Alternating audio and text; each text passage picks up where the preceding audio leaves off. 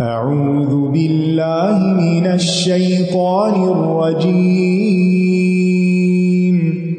بسم الله الرحمن الرحيم. الحمد لله رب العالمين.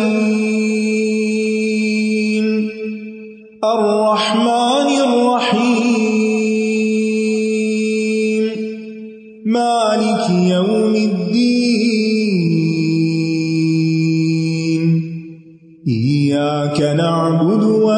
وإياك نستعين اهدنا الصراط المستقيم صراط الذين أنعمت عليهم غير المغضوب عليهم ولا الضالين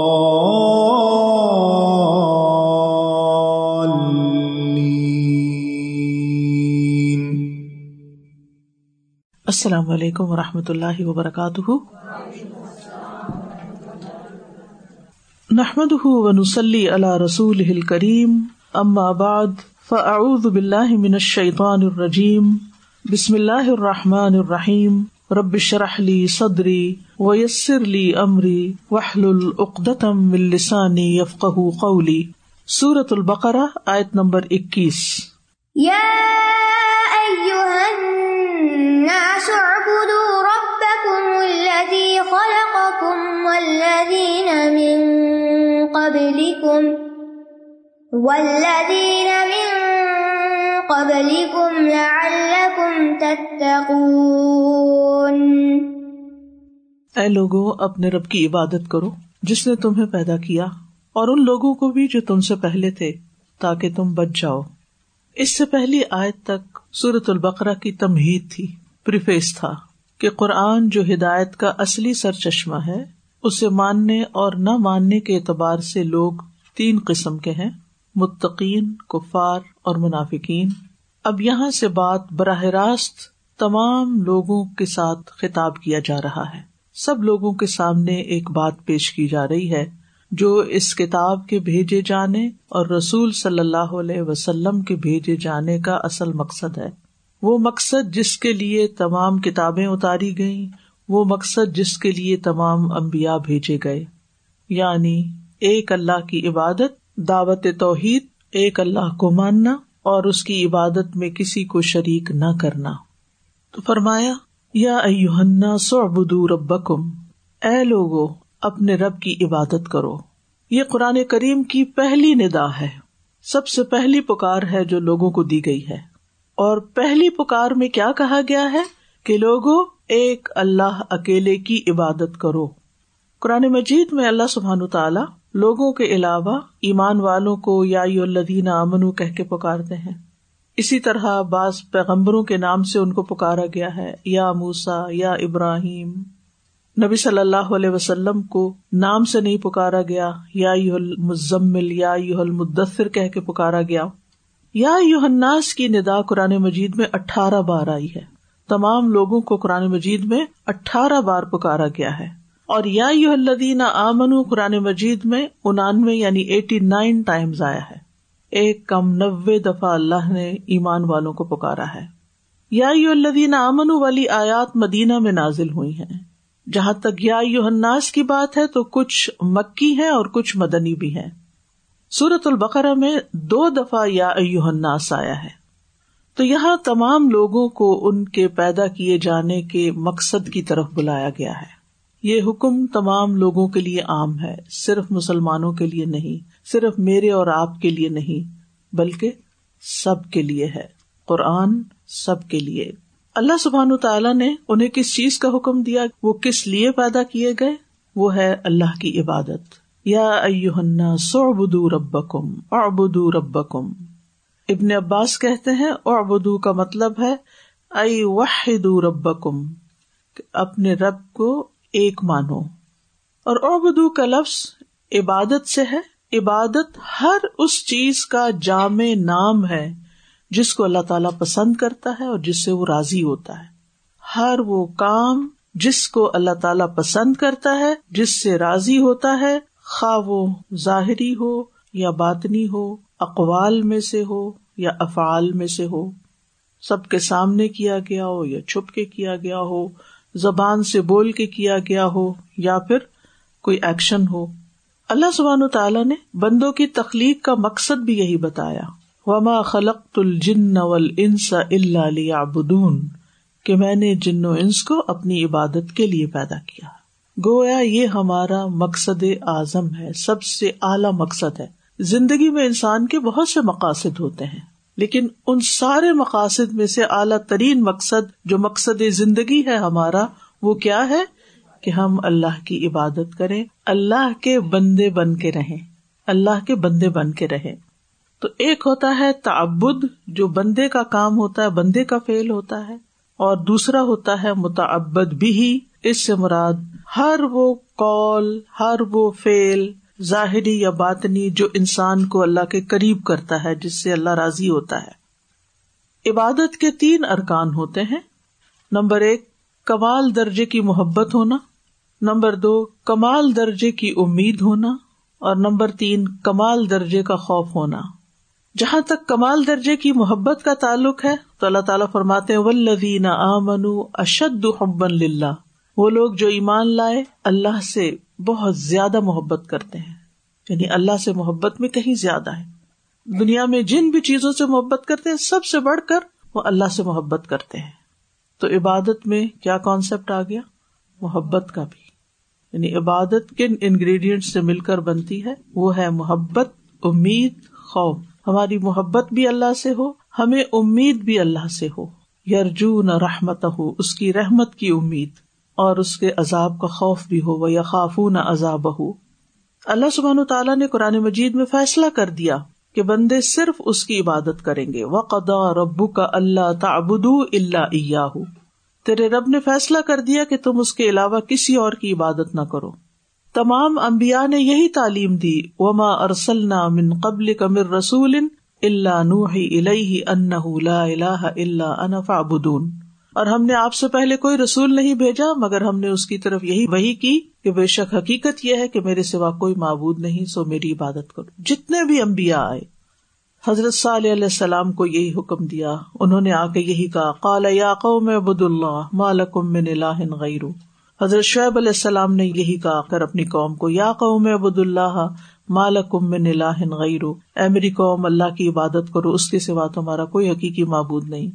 عیسی علیہ السلام نے کہا، وقال المسیح، یا بنی اسرائیل ابد اللہ ربی و ربکم اور مسیح علیہ السلام نے کہا، اے بنو اسرائیل، اللہ کی عبادت کرو جو میرا اور تمہارا رب ہے نبی صلی اللہ علیہ وسلم کو کیا حکم دیا گیا؟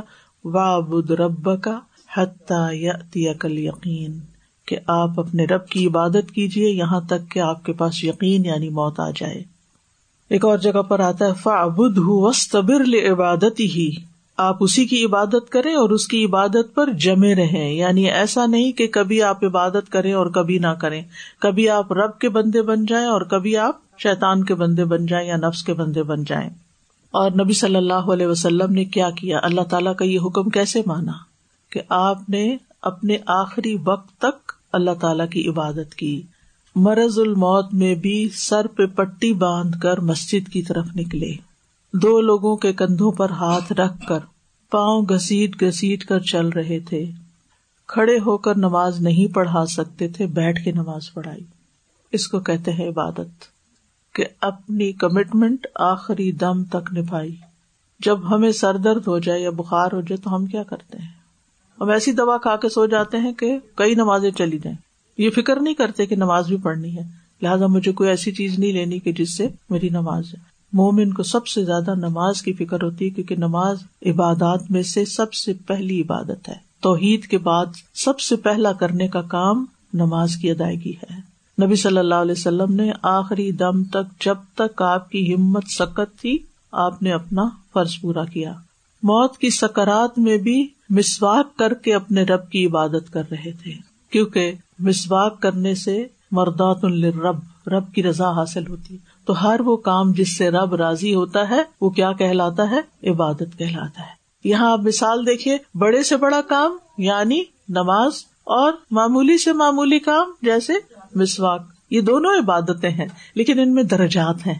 اگر کوئی مسواک نہیں کرتا، تو درجہ کم ہو جاتا ہے اس کی نماز کا۔ لیکن نماز ہو جاتی ہے۔ لیکن اگر کوئی نماز نہیں پڑھتا تو وہ مسلمان ہی نہیں رہتا پھر۔ اس کے ایمان کو خطرہ لاحق ہو جاتا ہے۔ ٹھیک ہے۔ حضرت عائشہ کہتی ہے میں نے کبھی بھی آپ کو اس دن جیسی اچھی مسواک کرتے نہیں دیکھا۔ اور نبی صلی اللہ علیہ وسلم موت کی سکرات میں نیکی کا حکم دے رہے تھے اور برائی سے روک رہے تھے۔ آپ فرما رہے تھے السلات السلات وما ملکت یمین یعنی صرف خود ہی نہیں پڑھ رہے تھے، بلکہ لوگوں کو بھی اس حال میں یعنی موت کی سکرات تاری ہیں۔ دنیا سے رخصت ہونے والے ہیں اور اس وقت بھی نصیحت کر رہے ہیں کیا؟ نماز نماز اور تمہارے لونڈی غلام۔ یعنی ان کا خیال رکھنا۔ انسانوں کے حقوق حقوق اللہ اور حقوق العباد دونوں کی تبلیغ کر رہے ہیں۔ اور پھر کثرت سے اللہ کا ذکر کر رہے تھے۔ آپ پانی میں ہاتھ ڈالتے، پانی اپنے چہرے پر لگاتے اور کہتے، لا الہ الا اللہ ان للموت سکرات لا الہ الا اللہ موت کی سکرات ہوتی ہیں یعنی بے ہوشیاں ہوتی ہیں۔ اور پھر اس حالت میں بھی اپنے رب سے دعا کر کے اس کی عبادت کر رہے تھے، کیونکہ دعا بھی کیا ہے؟ عبادت ہے۔ اپنی انگلی آسمان کی طرف کر کے کہہ رہے تھے، پھر رفیق العلی کہ میں اب اس رفیق اعلی میں جانا چاہتا ہوں، دنیا میں نہیں رہنا چاہتا۔ آپ کی انگلی کھڑی تھی، جب آپ کی روح نکلی، آپ کا ہاتھ نیچے گر گیا۔ جس سے لوگوں نے سمجھ لیا کہ نبی صلی اللہ علیہ وسلم اب زندہ نہیں ہے ہمارے لیے آپ اس و حسنا ہے ہمیں بھی اپنی موت کے آخری لمحوں تک اس بات کو نہیں بھولنا کہ ہم رب کے بندے ہیں، ہم اس کی عبادت کے لیے بھیجے گئے اور اس کی عبادت پر ہی ہمارا اختتام ہو۔ جس کا آخری کلام لا الہ الا اللہ ہو، وہ کیا ہوتا ہے؟ دخل الجنہ۔ جس نے اپنا رب، معبود ایک الہ اللہ رب العزت کو بنا لیا، وہ پار ہو گیا۔ اس کے لیے جنت کے دروازے کھل گئے۔ لہذا ہر وہ کام، بس عبادت کی یہ ڈیفینیشن یاد رکھی ہر وہ کام جس سے رب راضی ہوتا ہے، جس میں ہماری مخصوص عبادات، نماز، روزہ، حج زکات عمرہ وغیرہ بھی آ جاتا ہے، اور جس سے ہم مالی عبادات کرتے ہیں یعنی جیسے مال خرچ کرتے ہیں، زکوٰۃ، صدقات، خیرات، اور رشتے داروں کو دینا اللہ کے راستے میں خرچ کرنا، فی سبیل اللہ خرچ کرنا، دائیں بائیں، آگے پیچھے، اٹھتے بیٹھتے، ہر ایک کو خیر پہنچانا، ہر ایک کے لیے بلائی سوچنا، کیونکہ ہر وہ کام جس کے اندر اللہ کی رضا ہوتی ہے اور ہر وہ کام جو اللہ کی خاطر کیا جاتا ہے اور ہر وہ کام جس میں دوسرے کی خیر خواہی مقصود ہوتی ہے، اس میں انسان پھر یہ نہیں دیکھتا کہ سامنے والا میری پسند کا ہے یا ناپسند کا ہے۔ وہ یہ دیکھتا ہے کہ میں کس کے ساتھ کیا خیر اور بھلائی کر سکتا ہوں، میں کس کو کیا فائدہ پہنچا سکتا ہوں۔ تو جس شخص کی زندگی ایسے ہو جائے، گویا اس نے اپنے رب کی بات قبول کر لی اور رب کی بات مان لی اور وہ عبادت میں لگ گیا۔ یعنی عبادت یہی ہے کہ ہم جو بھی کام کریں، جہاں بھی کریں اپنی رب کی پسند کا کریں اور جس چیز پہ شک ہونے لگے کہ یہ رب کی پسند کا نہیں ہے، اس کام کو چھوڑ دیں۔ کیونکہ عبادت جو ہے، وہ انسان کے صرف آخرت کے فائدے کے لیے نہیں، اس دنیا کے فائدے کے لیے۔ اور عبادت انسان کی ضرورت ہے۔ عبادت کر کے ہم اللہ تعالیٰ پر احسان نہیں کرتے۔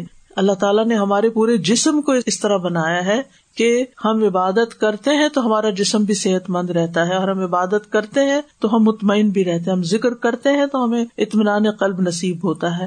ہم علم حاصل کرتے ہیں تو ہمیں بہترین زندگی گزارنے کا طریقہ پتہ چلتا ہے۔ اور اسی طرح ہم نماز اور روزہ، یہ سب چیزیں کرتے ہیں تو اس سے ہماری دنیا میں بھی خیر آتی ہے اور آخرت میں بھی۔ عبادت انسان کو برائیوں سے روکتی ہے، بے حیائی سے روکتی ہے۔ عبادت سے خیر و برکت کے دروازے کھلتے ہیں۔ اللہ کی حفاظت بندے کو ملتی ہے۔ شہروں اور بندوں میں اللہ کی رحمتیں اور برکتیں آتی ہیں۔ دل کو سکون اور راحت نصیب ہوتی ہے۔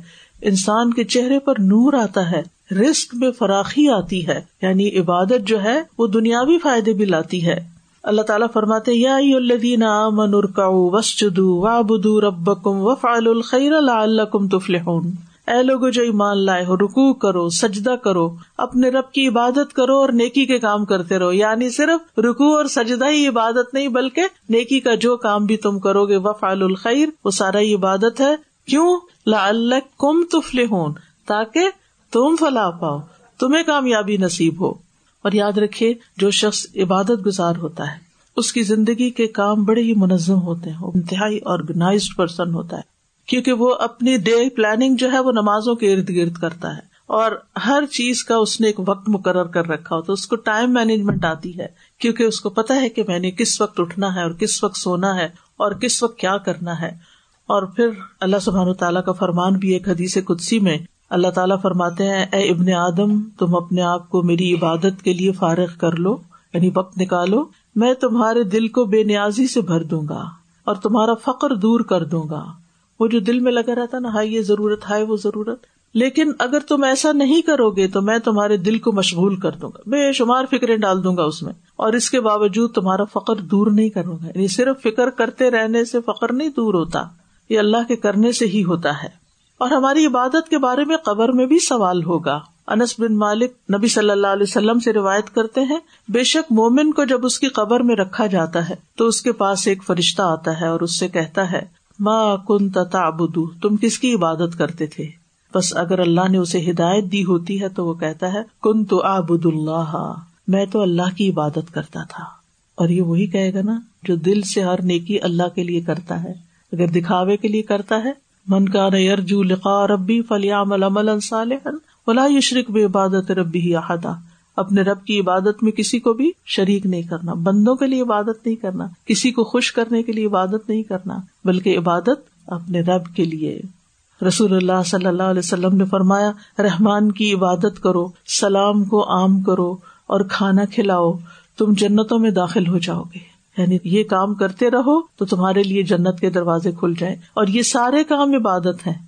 یعنی نماز، سلام، کھانا کھلانا یعنی بندہ مومن دنیا میں رہتے ہوئے جو بھی کام کرتا ہے نیکی کے اچھے اچھے، وہ سارے اس کے لیے عبادت شمار ہوتے ہیں۔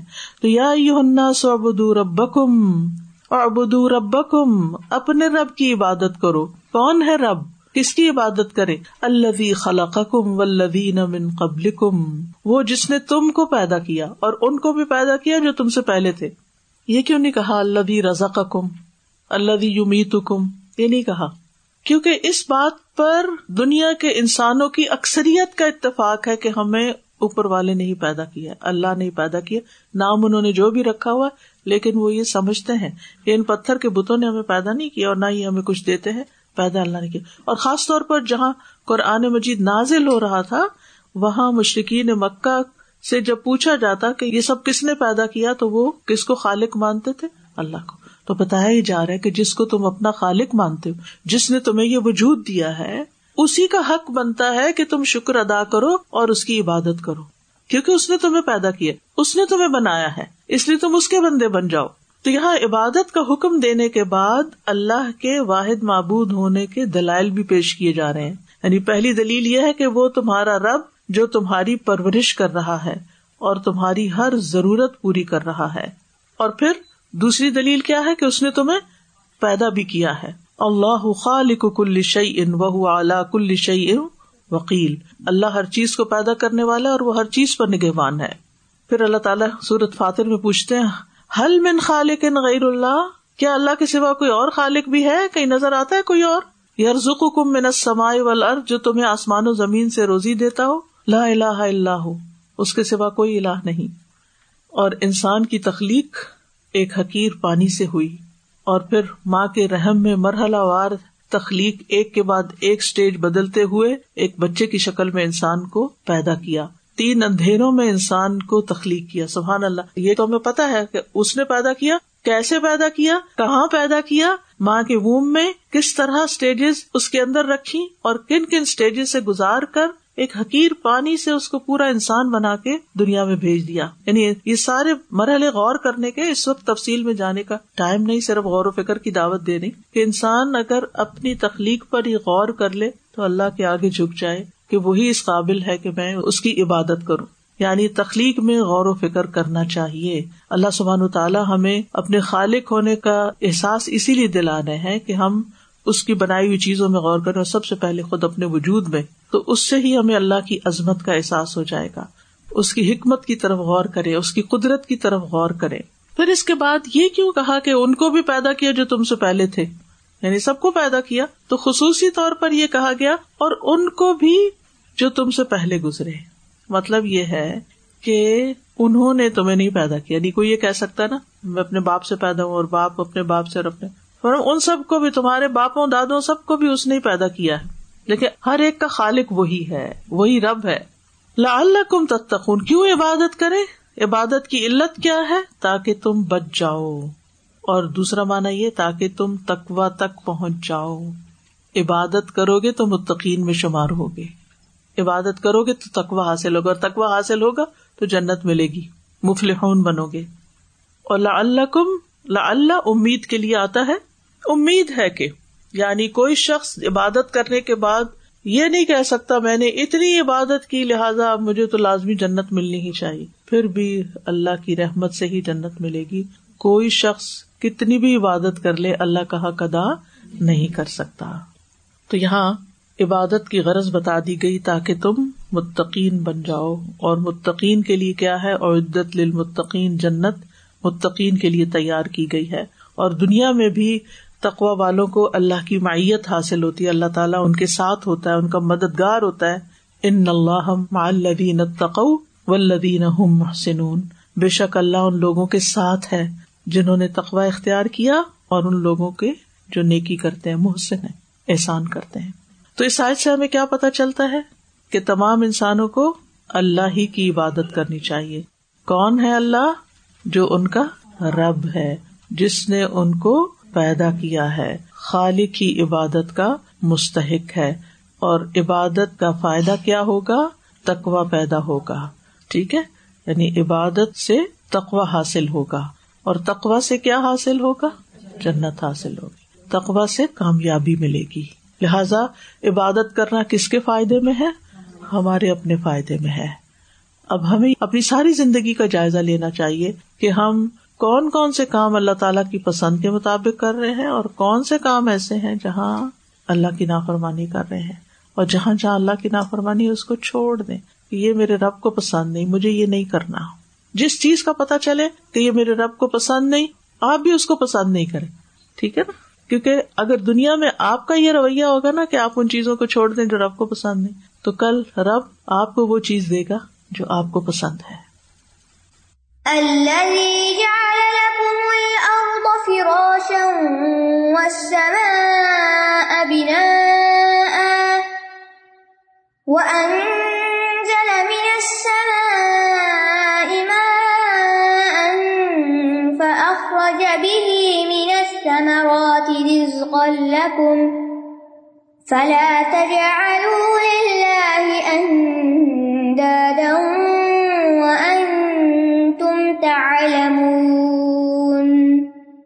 وہ جس نے تمہارے لیے زمین کو فرش اور آسمان کو چھت بنایا اور آسمان سے پانی برسایا، پھر اس کے ذریعے تمہارے لیے رسک کے طور پر پھل پیدا کیے بس تم اللہ کے ساتھ کسی کو شریک نہ ٹھہراؤ، حالانکہ تم جانتے ہو۔ یعنی اللہ کی عبادت کیوں کرے، اس کے مزید دلائل بتائے گئے، کیونکہ اللہ نے تمہیں طرح طرح کی نعمتیں دے رکھی ہیں۔ اس لیے وہی حقدار ہے کہ اس کی عبادت کی جائے۔ جتنے اس کے تم پر احسانات ہیں، اتنے کسی اور کے نہیں۔ ان احسانات میں سے الدی جا الکم الرد فراشا۔ وہ جس نے تمہارے لیے زمین کو فراش بنایا، بچھونا بنایا۔ فرش کا اصل مانا ہوتا ہے کپڑا بچھانا۔ فرش۔ یہ اردو میں فرش ذرا اور معنی میں استعمال ہوتا ہے، لیکن عربی میں کپڑا بچھانے کے لیے فرش استعمال ہوتا ہے۔ لہٰذا بیڈ شیٹ یا بیڈ اسپریڈ جب آپ بچھاتے ہیں تو وہ بھی، اور بیڈ کو کیا کہتے ہیں؟ فراش۔ تو بطور اسم ہر اس چیز کو جو بچھائی جائے فرش اور فراش کہا جاتا ہے۔ اس لیے عام طور پہ ترجمہ بچھونا کیا جاتا ہے۔ تو زمین کو فرش بنانے میں اللہ تعالی کی حکمتیں ہیں کہ زمین بچھی ہوئی ہے ہمارے سامنے۔ تو آپ کے لیے کیا آسانی ہوتی ہے کہ آپ اس پر چل سکتے ہیں آرام سے؟ آپ اس پر کرار پکڑ سکتے ہیں، آرام سے رہ سکتے ہیں۔ اگر آپ اس پر لیٹ جائیں تو آپ آرام سے سو بھی سکتے ہیں۔ ایسی نہیں ہے کہ اوپر نیچے اوپر نیچے اوپر نیچے۔ بلکہ وسیع میدان ہے، سیدھی اسٹریٹ زمین ہے۔ اگر یہ زمین اوول شکل میں ہے، بالکل سیدھی بچھی ہوئی نہیں ہے، لیکن ہم جہاں پر بھی ہوتے ہیں، ہمارے لیے وہ سیدھی ہو جاتی ہے۔ یعنی اس پر رہنے سہنے میں تکلیف نہیں ہے انسان کو۔ اس کو استعمال کرنے کی سہولت ہے۔ اگر اللہ تعالیٰ زمین کو فراش نہ بناتا فرش نہ بناتا تو پھر انسان کے لیے اس پہ رہنا بے حد مشکل ہو جاتا۔ سورج زاریات میں آتا ہے ول ارد فرشنا فنعم الماہدون اور زمین ہم نے اسے بچھا دیا، ہم کتنے اچھے بچھانے والے ہیں۔ ایک اور جگہ پر آتا ہے و اللہ جا الکم الرد بساتا اللہ نے تمہارے لیے زمین کو ایک بسات یعنی ایک فرش بنا دیا۔ لی تسلکو منہا سبول فجا جا تاکہ تم اس کے کھلے راستوں پر چلو۔ ایک اور جگہ پر آتا ہے ول اردا مدد نہ اور زمین کو ہم نے پھیلا دیا۔ تو زمین کو اللہ نے انسان کے لیے فرما بردار بنا دیا۔ وہ بچھی ہوئی ہے ہمارے سامنے۔ ہمارے لیے بچھی ہوئی ہے۔ ہم اس پہ چلے ہم اس پہ کچھ کوٹے ہم اس پہ کودے ہم اس کو ڈگ کریں، اس کے اوپر گھر بنائے اس میں فصلیں اگائے جو بھی اس کے ساتھ چاہے کرے وہ ہماری متی و فرما بردار ہے۔ ضلول ہے ہمارے لیے۔ اس کے اوپر آپ دیکھیں کتنی بھاری بھاری عمارتیں بنا دی جاتی کتنے بڑے بڑے درخت اگا دیے جاتے ہیں، کتنی بڑی بڑی فیکٹریز لگا دی جاتی ہیں۔ لیکن وہ آگے سے ہلتی نہیں، آگے سے آرام سے پڑی ہوئی ہے۔ لدی جال الکم الرد ذلول وہی ہے جس نے زمین کو تمہارے تابے بنا دیا۔ اور پھر آپ دیکھیے کہ زندہ اور مردہ دونوں کے لیے کافی بنا دیا۔ الم نہ جال الرد کفاتا احیا ام و امباتا اور پھر ہمارے لیے رسک کا سامان بھی اس میں رکھا، ذخیرہ کرنے کا سامان اس میں رکھا۔ پانی رسک معدنیات، نباتات، جاندار، اور یہ ان سب کی حفاظت کرتی ہے ہمارے لیے۔ اس میں باغات، چشمے اور طرح طرح کی نعمتیں ہیں۔ وہ سما ابنا اور آسمان کو چھت بنا دیا۔ بنا گھر کی چھت کو کہتے ہیں۔ تو اللہ تعالیٰ نے آسمان کو ہمارے لیے ایک چھت کی طرح بنایا۔ ایک اور جگہ پر آتا ہے وجہ السما سقف محفوظ ہم نے آسمان کو محفوظ چھت بنایا۔ یعنی دنیا کی چھت پھر بھی گر جاتی ہے، لیکن آسمان تمہارے اوپر گرتا نہیں۔ اور پھر آپ دیکھیں، ہر طرف سے ہمیں گھیرے ہوئے۔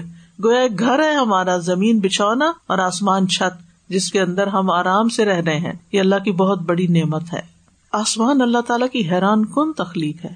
جدھر نظر دوڑاؤ، آپ کو آسمان نظر آتا ہے۔ اور پھر بغیر ستون کے، بغیر سہاروں کے، اور اس کو اللہ ہی تھامے ہوئے ہے۔ اور ہر طرح کی کبھی بیشی سے، کجی سے پاک ہے۔ اس میں کوئی رکھنے نہیں ہے، کوئی ایسے رنگ نہیں ہے کہ جن سے ہم خوف کھائیں۔ تو زمین و آسمان ہمارے لیے گھر کی طرح ہے ایک گھر کی طرح ہے جیسے گھر میں یعنی بچھونا ہوتا ہے، بستر ہوتا ہے، اور پھر چھت ہوتی ہے، پھر چراغ یعنی کہ لیمپس ہوتے ہیں، گھر پہ بجلی کا سامان اور دیگر چیزیں۔ تو یہ ایک بڑا گھر ہے ہمارا یہ زمین۔ اور نہ صرف یہ کہ انسان کے لیے بلکہ جو اس کی ضرورت کی چیزیں ان سب کو بھی یہیں رکھ دیا گیا۔ ہمیں اس کے لیے کہیں مریخ پہ نہیں جانا پڑتا کہ وہاں سے کچھ اتار کے لائیں۔ سب کچھ ہمیں یہاں پہنچا دیا گیا۔ وہ ان ضلع میں نسما اما ان اور اس نے آسمان سے پانی اتارا۔ سما سے مراد یہاں بلندی ہے۔ سمو سین، میم، باؤ، بلند چیز کو کہتے ہیں۔ تو ہر وہ چیز جو ہمارے اوپر بلند ہے، وہ سما ہے۔ کیونکہ بارش بادلوں سے اترتی ہے، جو زمین اور آسمان کے درمیان مسخر ہے آپ دیکھیں کہ جب بادل آتے ہیں تو وہ ایسے ہی ہوتا ہے نا کہ آسمان کے نیچے ایک اور آسمان بن گیا۔ ٹھیک ہے نا؟ تو اس سے اللہ تعالیٰ نے بارش نازل کی۔ اور اس میں اللہ تعالیٰ کی بہت بڑی قدرت ہے۔ انسان پانی کا ایک قطرہ نہیں بنا سکتا اگر اللہ تعالیٰ پانی نہ اتارے۔ سبحان اللہ، کیسے اترتا ہے؟ کبھی آپ نے غور کیا ہو جب بارش ہو رہی ہے تو ونڈو کے پاس کھڑے ہو کے دیکھیے۔ ایک سیکنڈ میں کتنے قطرے اترتے ہیں؟ ہزاروں لاکھوں ایک سیکنڈ میں کاؤنٹ نہیں کر سکتے۔ اور پھر جتنی جگہ پر وہ گر رہی ہوتی ہے جتنی تیزی کے ساتھ گر رہی ہوتی ہے اور جتنے پیار سے، آرام آرام سے گر رہی ہوتی ہے، کیسا زبردست نظام ہے اللہ سبحان و تعالیٰ کا۔ جس کی طرف ہم غور کریں تو اللہ کی رحمت اور قدرت نظر آتی ہے۔ اور یہ اللہ کی رحمت ہوتی ہے۔ اس پانی کو جو آسمان سے اترتا ہے، اس کو بابرکت پانی کہا گیا ہے۔ وہ نزل نہ سما اما ام مبارکن یہ برکت والا پانی ہے، اس لیے اگر ہو سکے تو جب تیز بارش ہو تو پانی جمع کر کے رکھ لیں اس کو ٹھہرا دیں تو وہ نیچے بیٹھ جاتی جو بھی اس کی کسافت ہوتی ہے۔ پھر جو اوپر والا پانی ہے، چاہے آپ اپنے پودوں کو بعد میں دیتے رہیں یا پی لیں یا نہائیں اس سے، یہ برکت والا پانی ہے یعنی جو صحت کے لیے اچھا ہے، فائدے کا ہے۔ جب آسمان سے بارش ہوتی تو ابن عباس فرمایا کرتے تھے، اپنی باندھی سے کہ میرے لیے زین نکالو، میرے کپڑے نکال کر رکھ دو۔ اور وہ کہتے فنز السماء ماء مبارک۔ تو وہ خاص طور پر باہر نکلتے تھے وہ برکت حاصل کرنے کے لیے۔ اور یہ پانی پاک ہے یعنی اسے وزو کر سکتے ہیں، پی سکتے ہیں، استعمال کر سکتے ہیں۔ وہ انزل نہ من سما ان تہورا یہ سورت فرقان میں آتا ہے۔ پھر اس پانی سے کیا کیا؟ اخرا جب ہی منت ثمراتی رسک اللہ پھر اس پانی سے تمہارے لیے رسک نکالا۔ ہر طرح کے اناج، پھل، کھجور، میوے، کھیتیاں اور دیگر چیزیں یو نیم اٹ یعنی اتنی نعمتیں۔ کسی گروسری اسٹور میں چلے جائیں اور کھڑے ہو کے صرف دیکھتے رہے، سبحان اللہ۔ اور یہاں تو خاص طور پر آپ دیکھیں، مشرق و مغرب کے سامان اور کس کس ملک کی گروسری نہیں ہوتی۔ اور ڈفرینٹ اسٹور میں آپ جائیں تو ان علاقوں کی سبزیاں جو کبھی زندگی میں نہ دیکھی حیران ہوتا ہے انسان۔ ان کا نام کیا ہے اور ان کو کھانا کیسے اور ان کو پکانا کیسے اور ان کے فائدے کیا ہے اور انسانوں کے مزاج بھی مختلف بنائے اور ان کے ٹیسٹ کے سامان بھی مختلف بنا دیے۔ اور پھر آپ دیکھیے کہ خاص طور پر سمارات کا ذکر کیا گیا ہے۔ سمارات میں سمانا ہر وہ چیز جو زمین سے نکلتی ہے یعنی جو اس کا آؤٹ کم ہوتا ہے، لیکن پھلوں کے لیے بھی استعمال ہوتا ہے۔ کیونکہ آپ دیکھیں کہ زمین جو ہے، اس کے اندر تو مٹی ہوتی ہے، لیکن جو اس سے نکلتا ہے باہر، وہ کتنے خوبصورت رنگ لے کے، کیسے زبردست ذائقے لے کر اور انسان کے دل کو بھی خوش کر دیتا ہے۔ زمین سر سبز ہو جاتی ہے۔ زمین کو زندگی ملتی ہے پانی سے اور طرح طرح کا پھر وہ رسک ہمیں دیتی ہے۔ یعنی جب وہ زندہ ہوتی ہے، اللہ تعالیٰ جب پانی دیتا ہے اس کو، تو وہ ہمارے لیے پھل پیدا کرتی ہے۔ ہمارے لیے ہر طرح کی خوراک کے سامان پیدا کرتی ہے، جبکہ انسان اچھی طرح جانتا ہے کہ وہ تو ایک پتا بھی پیدا کرنے کے قابل نہیں۔ جب سارے پتے جھڑ جاتے ہیں فال میں، تو بلا اپنے درختوں پہ کوئی طریقہ کرے کہ دوبارہ سے پتے لگا لے سردیوں میں۔ نہیں لگتے۔ اور پھر جب موسم بدلتا ہے، تو کس طرح دوبارہ ہر چیز ہری ہو جاتی ہے۔ یہ اللہ ہی کرتا ہے۔ لہٰذا جب اللہ نے تمہیں اتنی نعمتیں دی یعنی انسان کے پیدا ہونے کے بعد پہلی نعمت کیا کھانے پینے کی ہے نا؟ ٹھکانا، بچھونا، گھر اور اس کے بعد کھانا پینا، تو پھر کھانے پینے کی چیزوں کا ذکر کر دیا کہ اللہ نے کیسا تمہارے لیے انتظام کیا ہے۔ لہٰذا اب تم سے ایک مطالبہ ہے۔ پہلے کہا گیا تھا، رب کی عبادت کرو۔ یہاں کہا گیا فلاں جلول اللہ اندادا رب کے ساتھ کسی کو شریک مت بناؤ۔ ند کہتے ہیں برابر کو مشابے کو۔ ہمسر کو۔ تو اس کا معنی صرف شریک نہیں ہوتا، بلکہ اس کے برابر کسی کو قرار نہیں دو۔ یعنی اللہ کے سوا ہر طرح کے شرک کی نفی کر دی گئی یعنی ہر طرح کے شریک کی نفی کر دی گئی۔ یعنی عبادت میں اللہ کے سوا ہر طرح کے شریک کی نفی ہے۔ یعنی کسی کو بھی اللہ کی طرح نہ سمجھو، کسی بھی صفت میں اس کے۔ اور اللہ کی جیسے تم عبادت کرتے ہو، ایسی کسی اور کی نہ کرو۔ جیسی محبت اللہ سے کرتے ہو، ایسی محبت کسی سے نہیں کرو۔ جیسی امید اللہ سے رکھتے ہو، ایسی امید کسی اور سے نہیں رکھو۔ جیسا بھروسہ اس پہ کرتے ہو، ایسا بھروسہ کسی اور پہ مت کرنا، ورنہ توڑ دے گا وہی تمہیں۔ کیونکہ کوئی اس قابل نہیں ہے۔ انسان کمزور ہے۔ اور ایسا خوف کسی سے مت رکھو جیسا خوف اللہ سے ہونا چاہیے۔ تو یہ اللہ سبحان تعالیٰ نے ہم پر بڑا کرم کیا ہے کہ ہمیں نقصان سے بچا لیا کہ دیکھو، اگر تم اللہ کے سوا کسی اور کی طرف مائل ہوگے نا، خود ہی ٹوٹو گے، تکلیف اٹھاؤ گے، نقصان اٹھاؤ گے۔ مہربانی کی اس نے ہم پر اور ہمیں بتا دیا کہ دیکھو، اپنی ساری محبتیں، ساری امیدیں، وابستگیاں اپنے رب سے کرو۔ اور انسانوں کو انسان سمجھو اور دوسری مخلوقات کو اللہ کی کریشن سمجھو۔ اس سے کچھ توقعات نہ رکھو۔ تو یہ جو ند قرار دینا ہے، یہ شرک ہے اور یہ اللہ تعالیٰ کو سخت ناپسند ہے۔ عبد اللہ رضی اللہ عنہ سے روایت ہے، کہتے ہیں، میں نے نبی صلی اللہ علیہ وسلم سے پوچھا، اللہ کے ہاں سب سے بڑا گنا کون سا ہے؟ آپ نے فرمایا یہ کہ تم اللہ کے ساتھ کسی کو ہمسر کرار دو، حالانکہ اس نے تمہیں پیدا کیا۔ پیدا اس نے کیا رسک اس نے دیا، اور ہم اپنی محبتیں اور وابستگیاں اوروں کے ساتھ لگا لیں۔ تو اللہ کے ساتھ ند بنانے کی کچھ مثال بھی آتی ہے حدیث میں۔ ابن عباس کہتے کہ ایک شخص نے نبی صلی اللہ علیہ وسلم سے کہا، جو اللہ چاہے اور جو آپ چاہیں۔ آپ نے فرمایا، تم نے اللہ کے لیے ند کرار دی۔ تھی اللہ ندن۔ اللہ کے لیے کسی اور کو شریک بنا لیا، بلکہ یوں کہو، جو اکیلا اللہ چاہے۔ یہ ہماری عام گفتگو میں چیزیں ہوتی ہیں، جو اللہ چاہے اور جو آپ چاہیں۔ نو نو وے یہ شرک ہوتا ہے۔ ایسی باتیں نہیں کرنی۔ صرف جو اللہ چاہے۔ کیا ہوگا؟ وہی جو اللہ چاہے گا۔ ان شاء اللہ اگر اللہ نے چاہا تو کام ہوگا۔ یعنی اگر آپ چاہے تو ہوگا، نہیں، اللہ چاہے گا تو ہوگا۔ ٹھیک ہے؟